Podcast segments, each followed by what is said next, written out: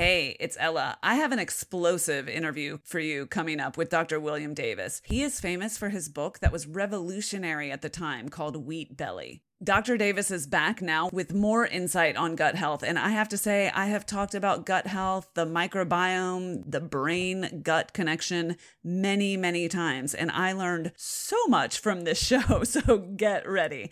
Dr. Davis talks about why he thinks cholesterol data can be extremely misleading, even a distraction. He talks about how there is one particular microbe that our ancestors had that almost all of us do not. And he talks about how to replace it. He blows my mind on how to get more out of the store bought kombucha that I drink all the time. He has extremely easy recipes for making your own probiotic superfoods in your house. And when I say easy, trust me, my bar is extremely high for what qualifies as easy, and this is easy. Dr. Davis also talks about why commercial probiotics don't interest him all that much, and a great many more insights based on his latest research. I do want to give a small disclaimer before we jump in. As a classically trained physician, a traditionally trained physician, Dr. Davis was really disillusioned with the education provided on holistic care, on integrative health, on everything from bacterial overgrowth in our guts to the gut brain connection to nutrition to preventative medicine. He was so disillusioned that he made major changes in the trajectory of his career. You will hear him come at traditional medicine pretty hard, and he comes in hot talking about doctors who have not received more up to date, more holistic, more integrative training. If that is offensive to you, I hope you'll keep an open mind and listen for the intent behind the message, which is to encourage us to take the power of our health into our own hands, to equip us with the knowledge that is not readily shared, to equip us to make changes in our own kitchen for almost no money.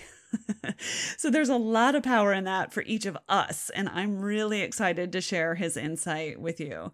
Oh, one last thing Dr. Davis is, in fact, a doctor, a cardiologist. He is a medical doctor, but he is not your medical doctor, nor am I. This show is for entertainment purposes only. So if you want to learn more, I highly recommend getting Dr. Davis's newest book called Super Gut. I, of course, will share the link in the show notes. Okay, here we go. Welcome. You're on air with Ella, where we share simple strategies and tips from people who are doing something better than we are. Whether it's wellness or relationships, to just living better and with more energy, or changing your mindset to accomplish more in your own life and succeeding however you define it. This is where we share the best of what we're learning from the experts, and we're learning more every day. Live better, start now. Let's go.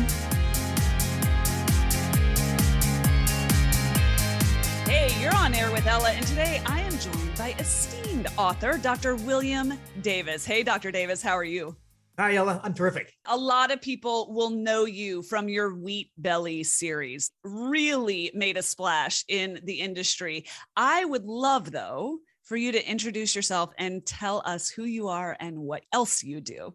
So, I practiced cardiology for 25 years uh, in uh, Cleveland and then Milwaukee, Wisconsin. Uh, but it was a series of events, mistakes, mishaps uh, that kind of changed the direction of my, of my, career. So, starting out in so called interventional cardiology, that is putting in stents and doing angioplasty, aborting heart attacks, all that sort of thing. When I moved to Milwaukee, they brought me here to get established for all the new technologies. And then my mom dies. Just a few months after I moved here, she died, Ella, of coronary disease after her successful two vessel coronary angioplasty. Oh, so here my mom dies of the disease I thought I knew how to manage. It was it was this it was this kick upside the head, right? Uh, but it got me thinking. Well, you know, if if I had my mom back, what could I have done to identify that potential? Months, years, decades ahead of time? Well, of course, the, the, conventional world relies on such things as risk factors like cholesterol. And to this day, I'm still shocked that that beat up, rusty old piece of crap called cholesterol testing is still around.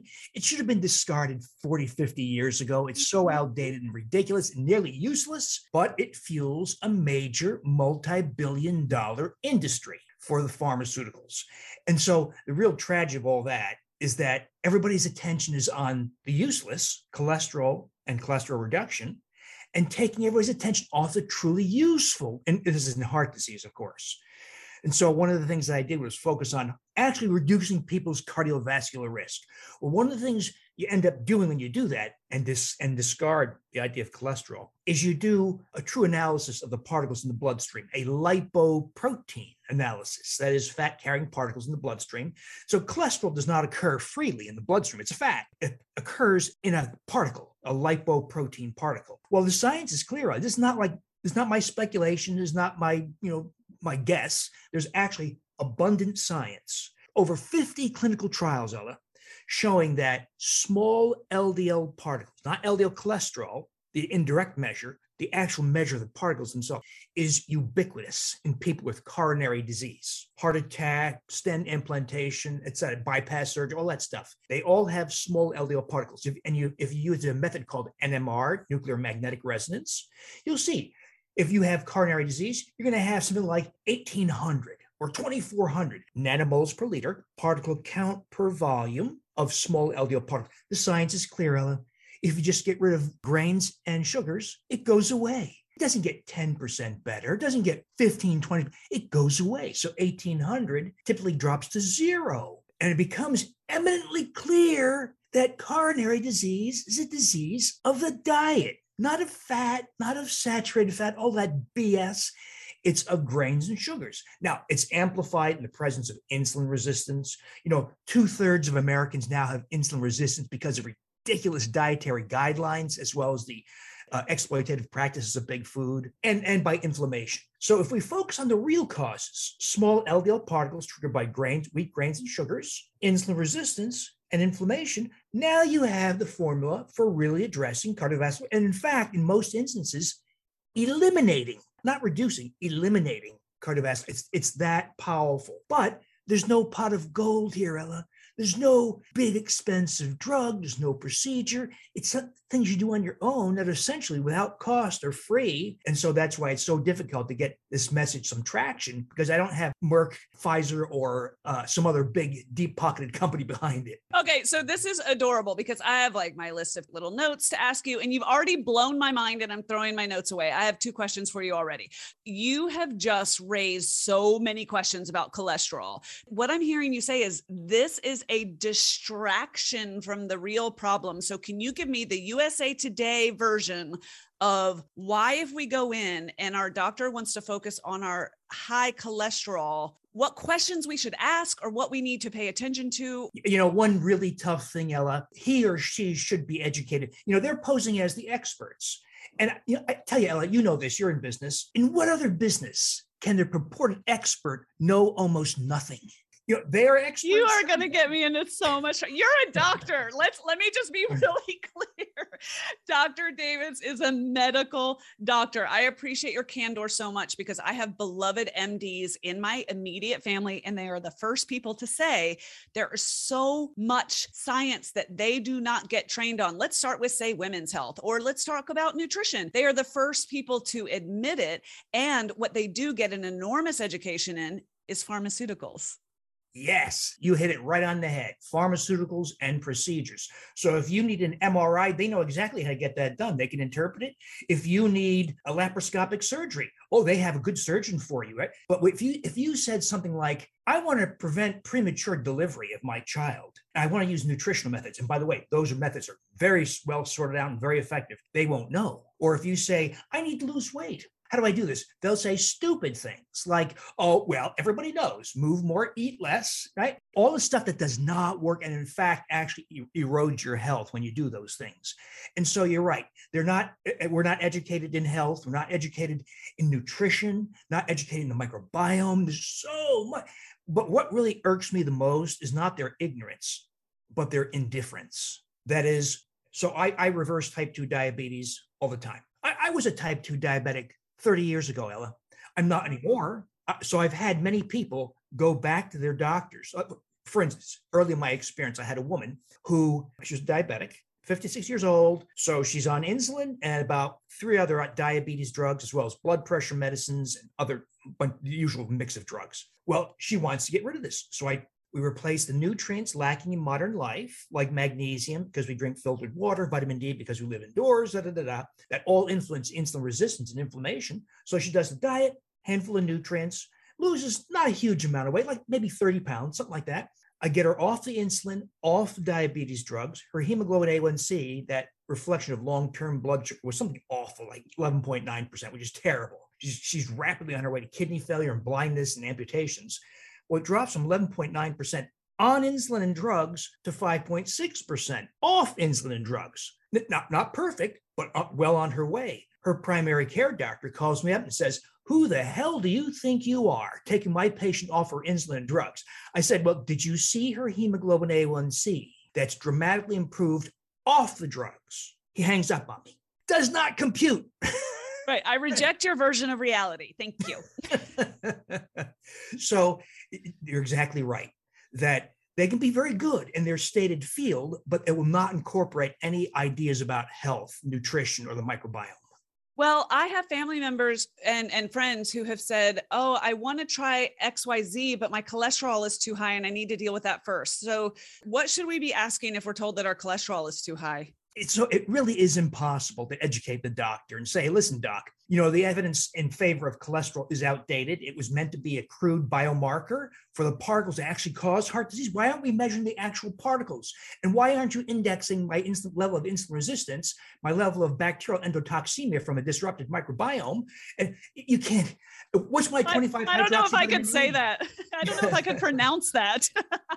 so there, it's not that tough, Ella. It really is. is very simple eradicating cardiovascular risk is actually very straightforward and simple, but it has nothing to do with this idea of cholesterol. So, it, one thing you, sim- you simply can't do is tell the doctor and educate him or her. So, what you do is you walk out and you find somebody who's better informed, who's taken the time to understand these issues and says things like this Well, Ella, let's do an NMR lipoprotein panel so we have to check a lipoprotein A, a genetic marker that marks you as responding differently than other people. Let's check what your vitamin D status is by checking your 25 hydroxy vitamin D. Thyroid disease is everywhere. It's out of control. So we need to know what your thyroid status is because even marginal hypothyroidism is a major cardiovascular risk factor.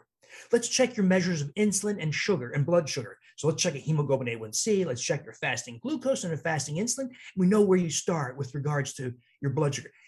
Ella, that's it and you have magnificent insight into cardiovascular risk. It has nothing to do with cholesterol. Now, that all said, in a standard cholesterol panel, there's four measures, of course. There are two measures actually that are helpful, and they're among the most ignored, and that's the triglycerides and the HDL. And so, what I what we do is ideally you don't rely on a cholesterol panel, but if you do have one, take a look at it, and you want the triglycerides to be 60 milligrams per deciliter or less they tell you 150 is okay, which is complete nonsense, and HDL to good 60 milligrams per deciliter or greater.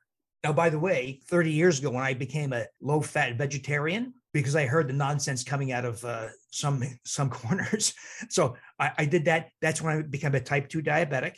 My HDL was 27, which is a high risk level. My triglycerides were 390, and my fasting glucose were 160. So I stopped being a low fat vegetarian. By the way, this was a time when I was jogging, riding my bike, playing tennis in my 30s. In other words, all the conventional thinking is actually destructive. It's not just ineffective, it's actually destructive. Now my HDL is 94 from 27. My triglycerides are 47, down from 390. My blood sugar, not, I'm, I'm, I'm not the only one who's experienced it, obviously, but my own personal experience also bears a lot of this out that a low fat diet, low saturated fat diet is is a very destructive way to live. Well, I learned a great deal from you when I read your new book, Super Gut. And the gut and talking about the microbiome is something that we have done on the show before over the past seven years, Dr. Davis. But I am really interested in getting your take on some of the key themes that you've written about recently because i know that i know that one of your aims with the book was was to share with us that we desperately need to reintroduce our bodies to the microbial species that once lived in our ancestors you say while pushing back the army of microbial interlopers that have taken their place can you summarize that for us and tell us what you mean yeah. So all the things that you and I are, and your listeners are exposed to, like repeated courses of antibiotics. So it's not uncommon by age 40 Most of us taken have taken 30 courses of antibiotics, much of which is inappropriate or unnecessary, according to the CDC. Of course, there's other things too. There's chlorinated drinking water. There's additives like preservatives and emulsifying agents in common foods like ice cream and salad dressing. There's other drugs like stomach acid blocking drugs, the anti-inflammatory drugs like ibuprofen and naproxen, on and on and on. We, we swim in an ocean of factors that disrupt the microbiome, but one of the consequences is the outright loss of hundreds of species. And these are species, Ella, that provided important functions to the human body. And so when you lose these healthy microbes, unhealthy, mostly stool microbes proliferate in their place and then in many of us have actually ascended. And you've heard this before. It's called small intestinal bacterial overgrowth, SIBO. So all that means is loss of healthy, healthy species, proliferation of unhealthy, mostly stool species like E. coli and Klebsiella and Salmonella, uh, proliferate, then ascend and occupy all 30 feet of the GI tract. Now that's important because this, when the small bowel has these microbes that don't belong there, the small bowel is ill equipped to deal with that.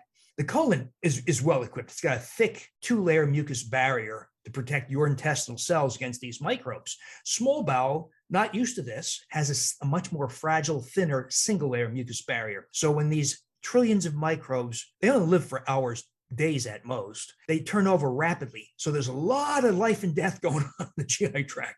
And some of their breakdown products get into the bloodstream, especially if they're in the small bowel. And that's called endotoxemia. You know, the alternative practitioners have been talking about gut leak for years, mm-hmm. but now it's been finally validated and corroborated numerous times. It is a real thing, and it's called endotoxemia.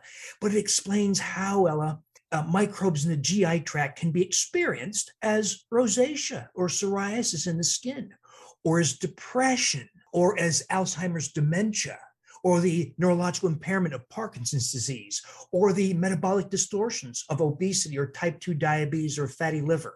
In other words, virtually all human disease outside of injury and infection, uh, like dengue fever or malaria, virtually all modern diseases have to be re examined, reassessed in light of this phenomenon, either as the initiating factor of a condition or at least something that makes it much worse. Today's show is brought to you by Tia Maria Bobia. That's her handle in Apple Podcasts, anyway. Tia Maria Bobia, she left a review she said, This is an excellent multifaceted podcast for life improvement. I enjoy the variety of topics discussed each episode, and they always have me come away with a fresh perspective to help me with stuff that can that I can implement in my own life and create positive forward momentum. Heart emoji.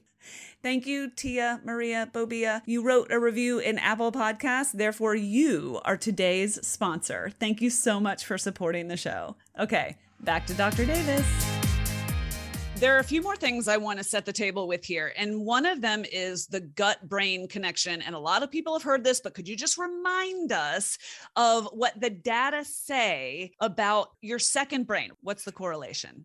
They're very tightly connected. There is a very extensive nervous system that lines the entire GI tract, the myenteric nervous system and it communicates to your brain via the vagus nerve. So, one really good example is my favorite microbe in the world, Lactobacillus reuteri, R E U T E R I, named after the German microbiologist who discovered it in human breast milk in 1962.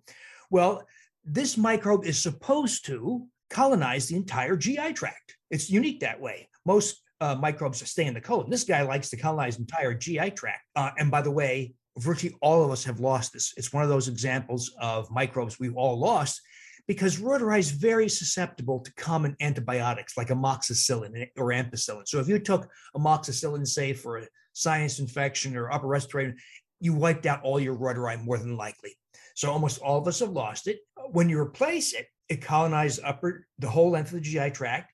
It sends a signal via the vagus nerve to the brain in this case to the hypothalamus, and it tells your hypothalamus release more oxytocin, the hormone of love and empathy. And so people do this and they experience the internal dialogue in your head changes. It's more likely to be a dialogue of love and affection and empathy. And of course, there's a reduction in wrinkles and more, more moist skin. There's a, re- a, restoration of youthful muscle and strength. There's deeper sleep. Uh, as mentioned to before the show, I, am a chronic insomniac. I now sleep nine hours straight through. Uh, it, now, be careful, it increases libido and the erotic content of dreams. Uh, in other words, complete transformation. A lot of it in here, in your brain. This is a microbe that you're saying has been nearly lost by all modern people because of our lifestyle and our diet and our environment. Am I hearing you correctly? You're talking about a bacteria, yes?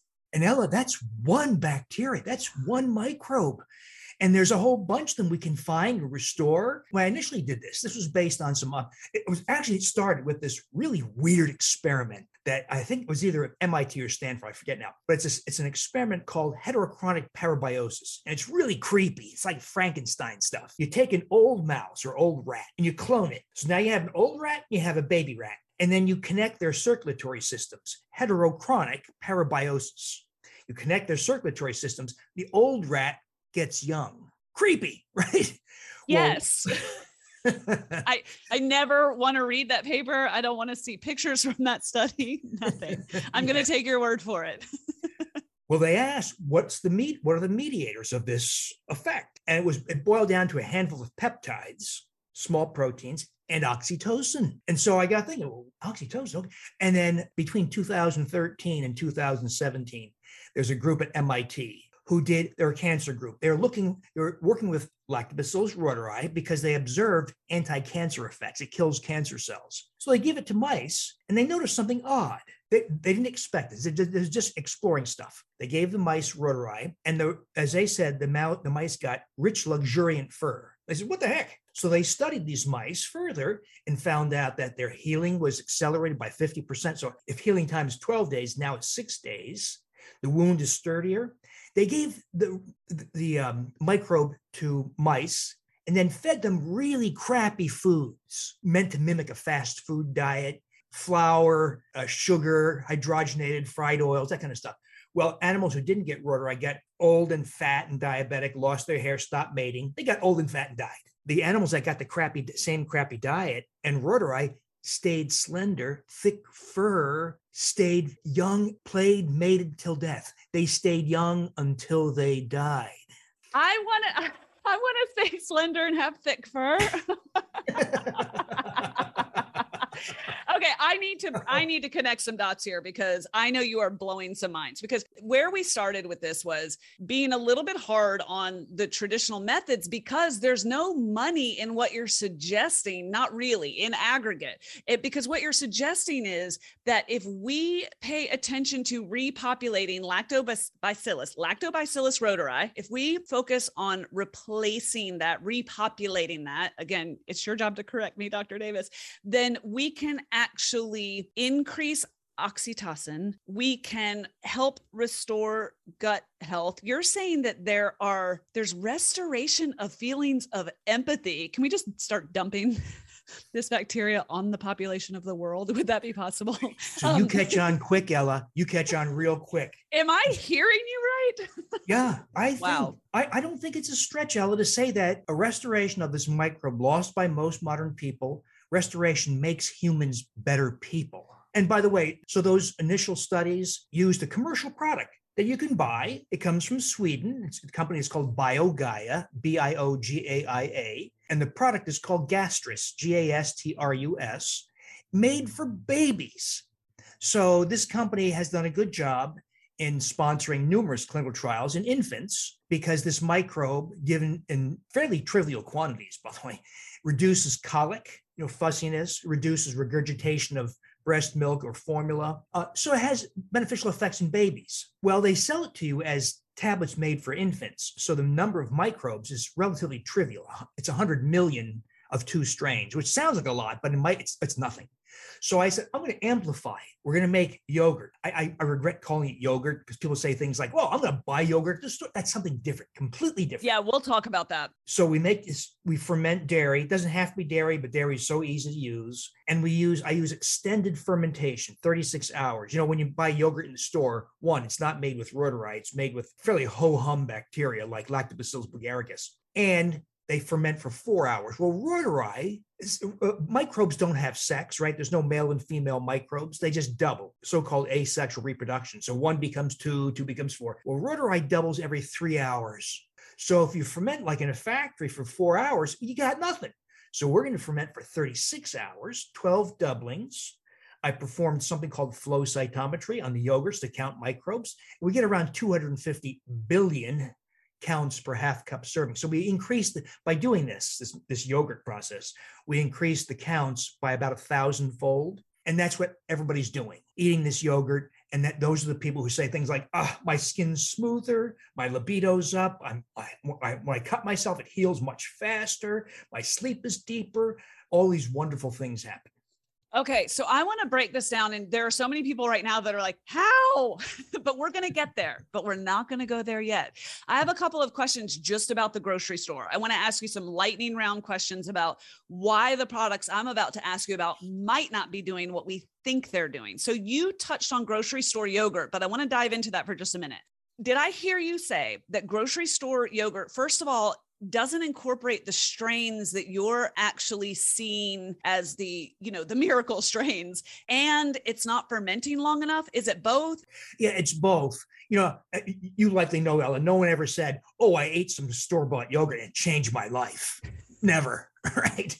So one of the things we have to pay attention to in bacteria strain i know that sounds incredibly tedious but to illustrate so I've got E. coli, you've got E. coli, your listeners have E. coli. But what if you ate lettuce contaminated with cow manure and E. coli? You can die of that E. coli. So same species, E. coli, different strain. So strain really matters when you start to play with bacteria. Okay. The species used in yogurt strain off it unspecified. You don't have any, you have no idea what, what strain they are. So it could be, it's like saying, Ella, take a drug. You say, well, what drug? You mean an antidepressant, antibiotic, anti-inflammatory? Oh, no, just drug. a drug. so same thing here. You don't specify strain. You have no idea what you're getting, and the counts are so low as to be meaningless. Because when you're manufacturing something in a factory, production time is crucial. Yeah. And you don't want to have to manufacture, you know, for 36 hours or something like four hours is all they do. That's why you'll see in the list of ingredients gellan gum, xanthan gum, guar gum, carrageenan, because it didn't really ferment you have to thicken it up so it looks and tastes like a real yogurt. And so there's really nothing, no reason to consume. Now, I'm sure some manufacturers start to smarten up and maybe make improvements. Uh, but for the most part, we do it on our own in the comfort of your own kitchen. And it's, it's, it's, it's nearly cost free and it's very inexpensive. Okay. And they're really high in sugar, PS, right? They tend to be. A lot of them can be very high in sugar. Excellent point. They add sugar, high fructose corn syrup, really garbage ingredients. We're not going to do that, of course. We can add maybe a squirt of stevia. And the prolonged fermentation, Ella, uh, maximally converts the lactose to lactic acid. So the pH of the yogurt is more acidic than people are accustomed. So a little tart. The pH is about 3.5 to 4, which is tenfold more acidic than conventional yogurts. But that acidification from the lactic acid also denatures or breaks down the casein beta A1. That's the semi problematic protein in, in, dairy. So it's, it's denatured or broken down by that uh, acidic pH. So dairy has problems, no question, but you've minimized a lot of the problems with this prolonged fermentation process. And of course, you can always use non-dairy. You can use coconut milk. There's a few extra steps you have to use if you do that. And I ferment other things. I've got uh, fermented veggies, hummus, salsas, uh, juices, all kinds of stuff. What we're building to here is Dr. Davis shares a an almost free way to combat this problem and do it in your own kitchen. So we will definitely get to that. And I still want to come back to the dairy thing because I'm confused. But put a pin in that for just a second, folks, because Dr. Davis, I want to ask you also about store bought kombucha and whether the brand matters. And if that's not a fair question, let me know. But I have a small addiction to a certain brand of kombucha, and I'm wondering if I'm just freebasing sugar or not. What's your take? so, several things to know. So, once again, that hastening of production time applies to kombucha as much as it applies to uh, yogurt. So, what I do, if one, you can make your own kombucha. It's very easy. I just can't. I cannot make my own kombucha. it sounds so if exhausting. You, if you buy your kombucha, and this is true, by the way, for all fermented foods you buy, whether it's sauerkraut or fermented pickles or whatever, buy it, let it sit on your kitchen counter for at least 48 hours. Let fermentation go further. The microbes that are that ferment kombucha and kefirs and uh, uh, typically can ferment at room temperature. So you can leave it on your counter. You might want to lo- loosen the top a little bit because when it resumes fermentation at room temperature, it can produce a lot of gases. You don't want any explosions. I'm li- literally Ella, explosions from the oh CO2. no been there i've been there okay so you know so loosen the cap just a little bit enough for air to escape I love this tip. This is the best tip I've heard all year because, first of all, I actually thought if you left kombucha out and it got to be room temperature, you shouldn't drink it. So I was actually completely wrong hmm. about that. And I love knowing that if we leave our kombucha out room temperature, let it sit, leave a little room for gas to escape, that it can actually increase the microbiome count. Is that the word? Micro mm-hmm. microbial, microbial count? counts. Yeah. And hugely. I'm not oh talking gosh. about like 10%. I'm talking about many fold higher. And these are really great organisms too. These are species like they have crazy names. I don't make this stuff up, but Leuconostoc mesenteroides and Pediococcus pentosaceus. These are really, really helpful microbes. Now you're just showing off. grandma, well, she might not know names of microbes, but your great grandma would have said, Ella, why aren't you eating fermented foods? That's how we maintained uh, food, you know, through the winter when we didn't have fresh vegetables, for instance. We fermented them and canned them. Okay, one more question and then we get to the solution. My last grocery store question is What tips or direction do you have for people who are buying probiotics from their grocery store or whatever the source? Sadly, Ella, the least important thing you can do is take a commercial probiotic because they are haphazard, slapdash collections of microbes with no rhyme or reason. That's changing. There is one product, one, one Ella, that I'm aware of that actually does not follow that kind of silliness. And that's a product called a BiotiQuest Sugar Shift, B I O T I Quest Sugar Shift. And I, I know the, the, the people who started this company, they're my friends, but I have they don't pay me to say these things. But Martha Carlin started this company because her husband had Parkinson's disease, age 44, and she wanted a microbial way to reverse it. And by the way, I think she's got it, uh, at least partial remission. And then she worked with a academic microbiologist, Dr. Raul Cano, and he's a big advocate, advocate of what's called bacterial guilds or consortia. That is, bacteria, just like humans, right? We have a partner, we've got families, we've got neighbors and and friends and coworkers. We live in communities. Bacteria are the same exact way. They live in communities. And so if you restore a microbe in isolation, it you won't get as big of an effect uh, as restoring the entire community. So Dr. Cano developed the, the collaborative guild or consortium for these microbes. That includes Reuteri, by the way and has spectacular effects. I gave it to 20 of my uh, followers, and they non-diabetics. They re- reduced their blood sugar, fasting blood sugar, by 9.8 milligrams, which is huge in a non-diabetic population, on a par with prescription drugs, with none of the cost or side effects. So for that, that, that science is unfolding, but right now that's the only product that does that. So right now, commercial probiotics are not all that. They do help. They increase intestinal mucus. They can help suppress emergence of unhealthy pathogens like E. coli and Klebsiella, but they don't really accomplish big effects. But I think they will. As okay. commercial probiotics do incorporate the better emerging science, they will become more effective. Right now, it's the least important thing you can do for your microbiome. Okay, super, super interesting. All right. So now let's talk about the so what are we going to do about it? And one thing that I love in Super Gut is that you share a ton of recipes and things that we can do in our own homes. But let's go back to that yogurt, what we what you're calling yogurt, but frankly, we think should be called something else. let's call it super yogurt. Yeah. Explain what we're doing in our own kitchens, pretty please. I think the easiest way to convey what a program for reorganizing your microbiome looks like by thinking about it like a backyard vegetable garden. So let's say it's May and it's getting warmer. You're going to have a nice 10 by 10 garden. Well, how do you do that? Well, you lay out the plot, you pick out the weeds and the sticks and stones, you plant seeds, and you water and fertilize it. The microbiome, the intestinal microbiome, is exactly the same. We're going to prepare the soil, meaning get rid of things that disrupt it the emulsifying agents in processed food, preservatives. Try to buy organic whenever possible, less herbicides and pesticides. Uh, wheat, grains, and sugars uh, are just awful for intestinal health. So we get rid of those. Plus, they cause heart disease.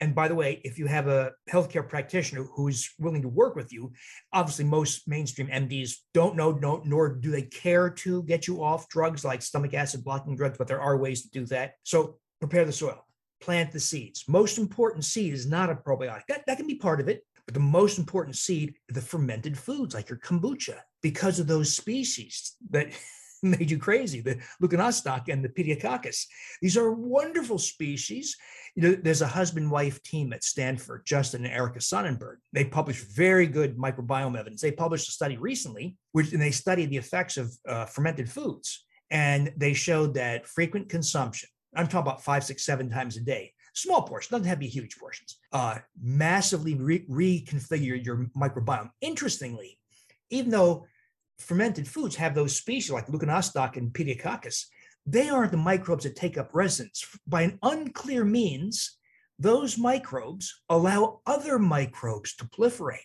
Huh. It's not clear if they're latent or you're just more receptive to it from other people in the environment, but something happens. Those microbes don't take up residence but they allow other, many other microbes to take up. So that's the most important thing you can do. And then a commercial probiotic. I like the Sugar Shift. There's another good product called, and I have no no no connections with these companies. Symbiotic 365 is another excellent one because there's a little more wisdom built into them. And then lastly, the water and fertilizer for your garden are just the fibers that come from things like onions, garlic, shallots, root vegetables, uh, dandelion green, so-called prebiotic fibers, polysaccharides, uh, and polyphenols. These are vegetable matter and they feed the microbes. And so what I tell people is try to get a little bit of a fermented food every meal and a little bit of prebiotic fiber in every meal. Make it a habit it means you keep things like black beans, white beans, chickpeas, hummus, uh, onions, garlic, shallots around. You always have them as part of a meal. And that's a really good way to further cultivate healthy species. Okay, if I buy fermented vegetables or, or something like sauerkraut or fermented beets or something like that, if I buy them fermented, do you recommend the same thing that you recommended for kombucha, which is to leave it out and let it continue to ferment? Is that a thing? Yeah, and you can leave it out. I, I have a kombucha on my kitchen counter. It's been there for a month. You are kidding me. Does it not yeah. turn into alcohol? You make a good point. Sometimes you get the longer you go, it does get more alcohol, sometimes more acetic acid. So use your use your smell and taste to know what you know because you, your kombucha is different than my kombucha, right? They're all different because different. Well, you're making yours, are you? Mm-hmm. Okay. There's a different mix of bacteria and a different mix of fungi. And you're right, the fungi, the fungal component can create um, alcohol. And so well, sounds like a win-win either way. One of the things we do is we take a species of fungus, yeast, called Saccharomyces boulardii, and that's a rel- it's a cousin of Saccharomyces cerevisiae, which is the microbe used to make wine and beer. So we take this cousin, better suited to the human body. You can buy it as a commercial product. It's called in, in the US, it's called Florastor, F L O R A S T O R. And so what we do is take any juice, quart, liter, gallon, doesn't matter. Uh, just make sure there's no preservatives like so 100% juice, 100% mm-hmm. juice. Okay. No preservatives, no potassium sorbate, no sodium benzoate, all that crap, because they're antibacterial. So okay. just juice, like apple cider, not juice, but apple cider, coconut, pineapple, all kinds of juices. Empty one capsule. There's something like 6.5 billion counts in there cap it very lightly because you'll be shocked at how much gas is produced. You'll at, at 24 hours on the counter, kitchen counter, you're going to see it bubbling. There's so much fermentation going on. Refrigerate it at 48 hours because you want to stop fermentation. Because as you point out, if you go longer, you're going to get more alcohol. You get hard cider or a hard juice or some kind of wine, a fruit wine. So we stop at 48 hours. This is the most important thing you can do if you have exposure to an antibiotic. So if, let's say you have to take an antibiotic, you have a urinary tract infection or something. Well, you know that antibiotic screws up your microbiome hugely. You lose important species, they reduce healthy species, allows unhealthy species to proliferate. Well, drinking the Saccharomyces boulardii, and we make it as a juice to jack up the counts. Big, big, big jump up in counts. So it's more effective. So we drink a quarter half cup several times a day, three, four times a day.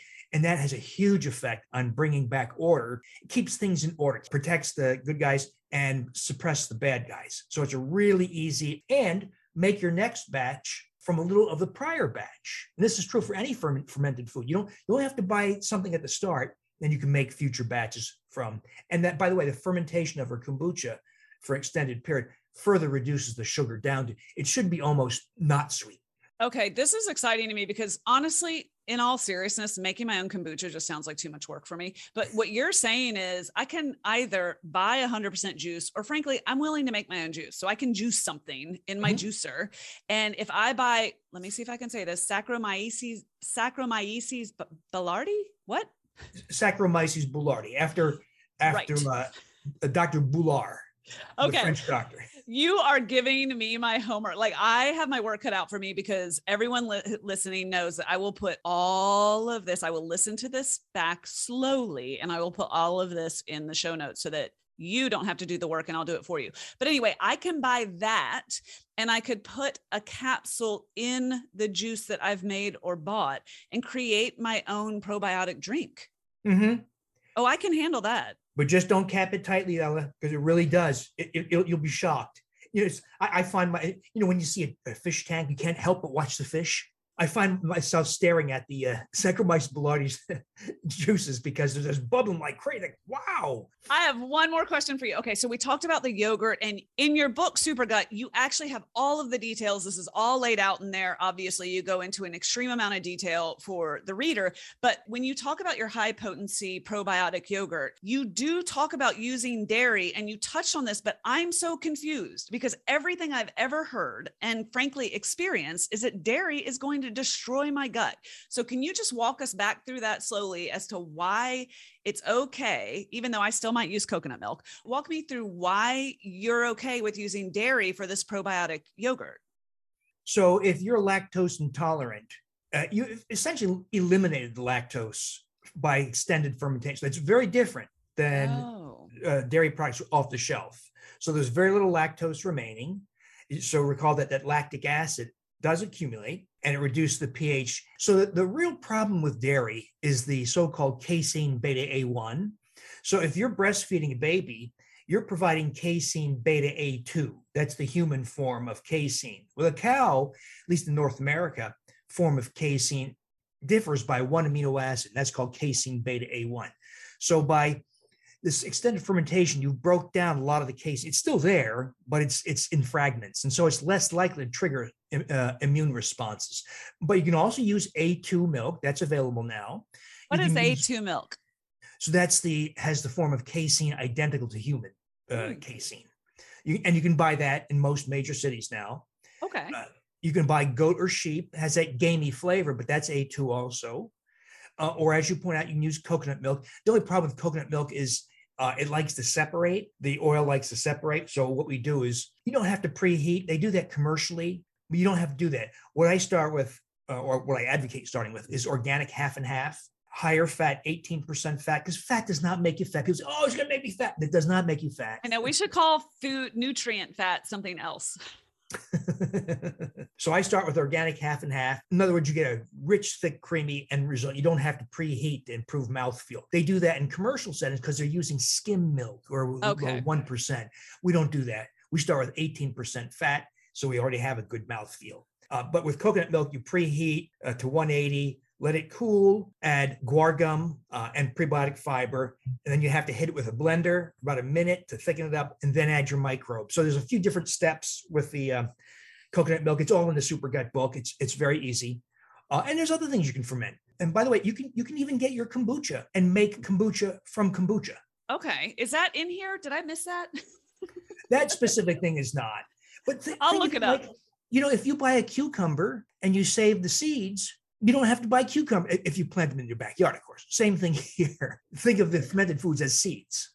Fair enough. Okay, so what I found super interesting about your recipes is that I honestly did not know that I because I'm not a whiz in the kitchen. You may have deduced that by now. But I found it fascinating that I can just buy a certain strain of, in this case, Lactobacillus reuteri, but we'll, again, we'll link to all of this, but then mix it with prebiotic fiber, which can be inulin or raw potato starch, and then the liquid, like we're talking about, and you can make your own gut medicine. I just find it fascinating that I can do all of this and that I can do it so readily and not expensively in my kitchen.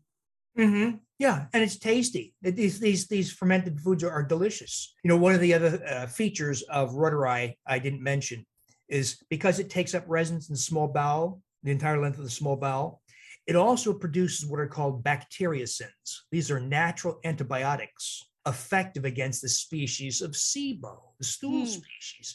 So, is loss of reuteri part of the reason why SIBO is now epidemic?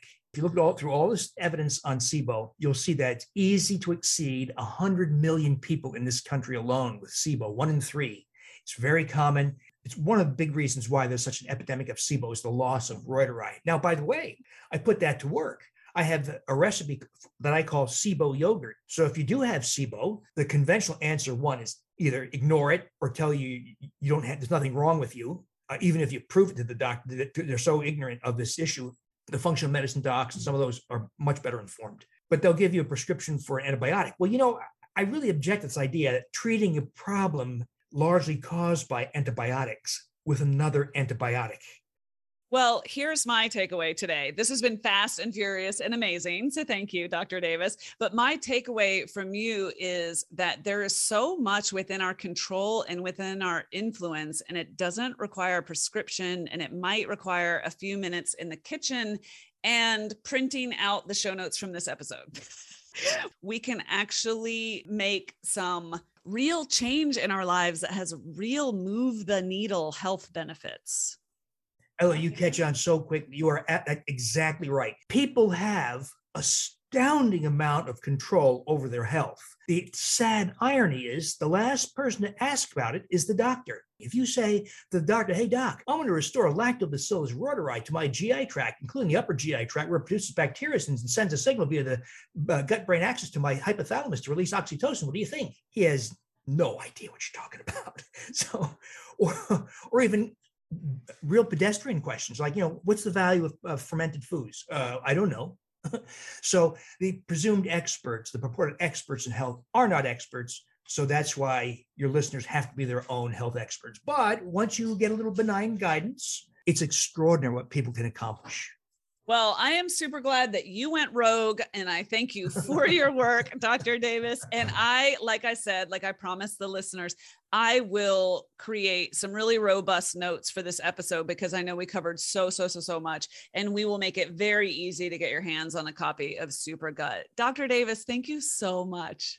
Thank you, Ella. Thanks for what you're doing because, as you know, this message often cannot be communicated in major media it's unfriendly to the advertisers like big pharma so i'm very grateful for what you're doing and getting these kinds of messages to your audience thank you Okay, that's a wrap. I hope you enjoyed today's show and got something out of it that you can use. If you did and you want to learn more, find me on Instagram at On Air with Ella or get the show notes and links at onairella.com. There's no with, it's just onairella.com. Thanks for listening. Thank you for sharing the show. And thanks for inspiring me. You are quite simply awesome.